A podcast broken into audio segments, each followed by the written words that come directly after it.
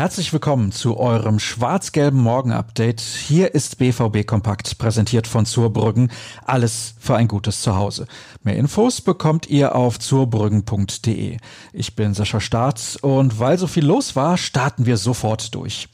Zu Beginn blicken wir in eine Zeit zurück, die noch gar nicht so lange her ist. Vielen Borussen-Fans dürfte sie aber angesichts der Leistung noch einen Schauder über den Rücken laufen lassen. Gestern vor einem Monat entließen die schwarz-gelben Vereinsverantwortlichen Lucien Favre nach 2,5 Jahren an der Seitenlinie. 2 schnörkellose Sätze beendeten am 13. Dezember offiziell die Zusammenarbeit. Lucien Favre ist nicht mehr Trainer von Fußball-Bundesligist Borussia Dortmund. Die Entscheidungsträger des BVB haben sich nach der 1:5 Heimniederlage gegen den VfB Stuttgart einmütig darauf verständigt, Favre und seinen Co-Trainer Manfred Steves mit sofortiger Wirkung freizustellen, teilte der Club damals mit. Jürgen Kors lässt die Amtszeit des Schweizers noch einmal Revue passieren. Er beschreibt, was vom ehemaligen Übungsleiter bleibt, was mit Edin Terzic neu hinzugekommen ist und zieht ein Fazit, ob der Trainerwechsel die richtige Entscheidung war.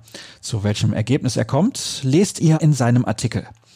Der neue Coach bastelt derweil an der Entwicklung des Teams. Beim Sieg in Leipzig am vergangenen Wochenende ging die Mannschaft einen wichtigen Schritt in die richtige Richtung. Gegen Mainz am Samstag soll und muss der nächste folgen. Darüber habe ich mit Tobias Jürgen in der 250. Folge unseres wöchentlichen Podcasts gesprochen. Ohne viel Tamtam übrigens, und er hat mal wieder viele Hörerfragen beantwortet. Weiter geht's mit einem ehemaligen Borussen, der aufgrund seiner Spielweise in Dortmund zum Publikumsliebling geworden ist. Sven Bender. Sein Zwillingsbruder Lars sieht die Spielweise des Duos vor dem Karriereende der beiden im Sommer kritisch. Wir haben totalen Raubbau an unseren Körpern betrieben, sagte der 31-Jährige in einem Interview der Sportbild. Marvin Hoffmann hat aus dem Gespräch die wichtigsten Infos zusammengefasst.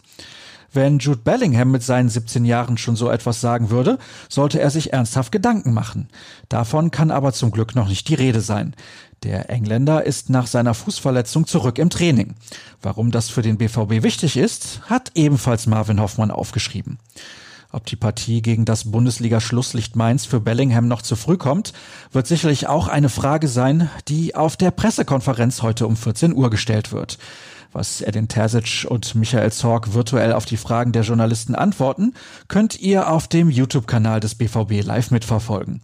Alle Infos bekommt ihr aber natürlich auch bei uns.